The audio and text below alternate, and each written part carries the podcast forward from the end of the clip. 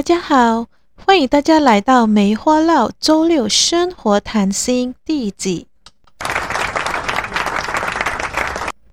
今天我要跟大家探讨的课题叫做“水与海洋”。从最新的电影《心灵奇旅》（Soul） 电影里面有讲到一个故事。小鱼问大鱼说：“我一直在寻找人们口中说的海洋，请问海洋在哪里呢？”大鱼回答说：“你已经在海洋了。”小鱼说：“不，这是水，我寻找的是海洋。”很多时候，我们的生活犹如这只小鱼一样，因为追求更大的梦想，我们却忽略了自己当下的生活，也忽略了身边的人事物。因为追求眼前还没有得着的幸福。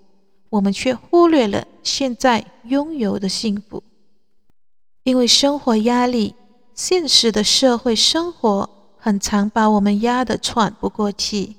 每一个月的账单，做不完的工作，让我们无法停止脚步。久而久之，习惯了，遗忘体会当下的生活。两性关系何尝不是如此呢？因为生活的打压。让我们忘了停下脚步，看看我们身边的枕边人，也看看我们身边爱我们的人。有多久我们没有好好的看看他们，没有时间好好听听他们说话？也多久我们没有停下脚步，好好谈心呢？因为追求去海洋，而忘记了自己其实一直都在水里，值得吗？每一个人的定义也许不一样，不过我深深的感触：如果因为追求海洋而忽略了体会当下的生活，忽略了我们身边亲近的人，真的不值得。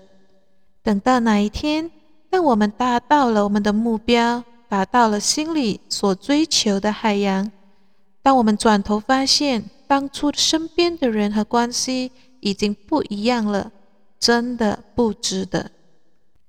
现今人对陪伴的定义也许已经变了。所谓的陪伴，也许我在你身边，不过我们各忙各的。所谓的聚会，是大家约出来，不过手机拿出来，各打各的游戏。人与人之间心灵上的交流，慢慢变得不再重要。但是，真的不重要吗？还是我们强迫性的把它变成了我们一种习惯，或者是说变成一种常态呢？《心灵奇旅》这部电影教会我们，很多世上的人都在盲目的追求目标，一旦失去，我们将成为迷失的灵魂。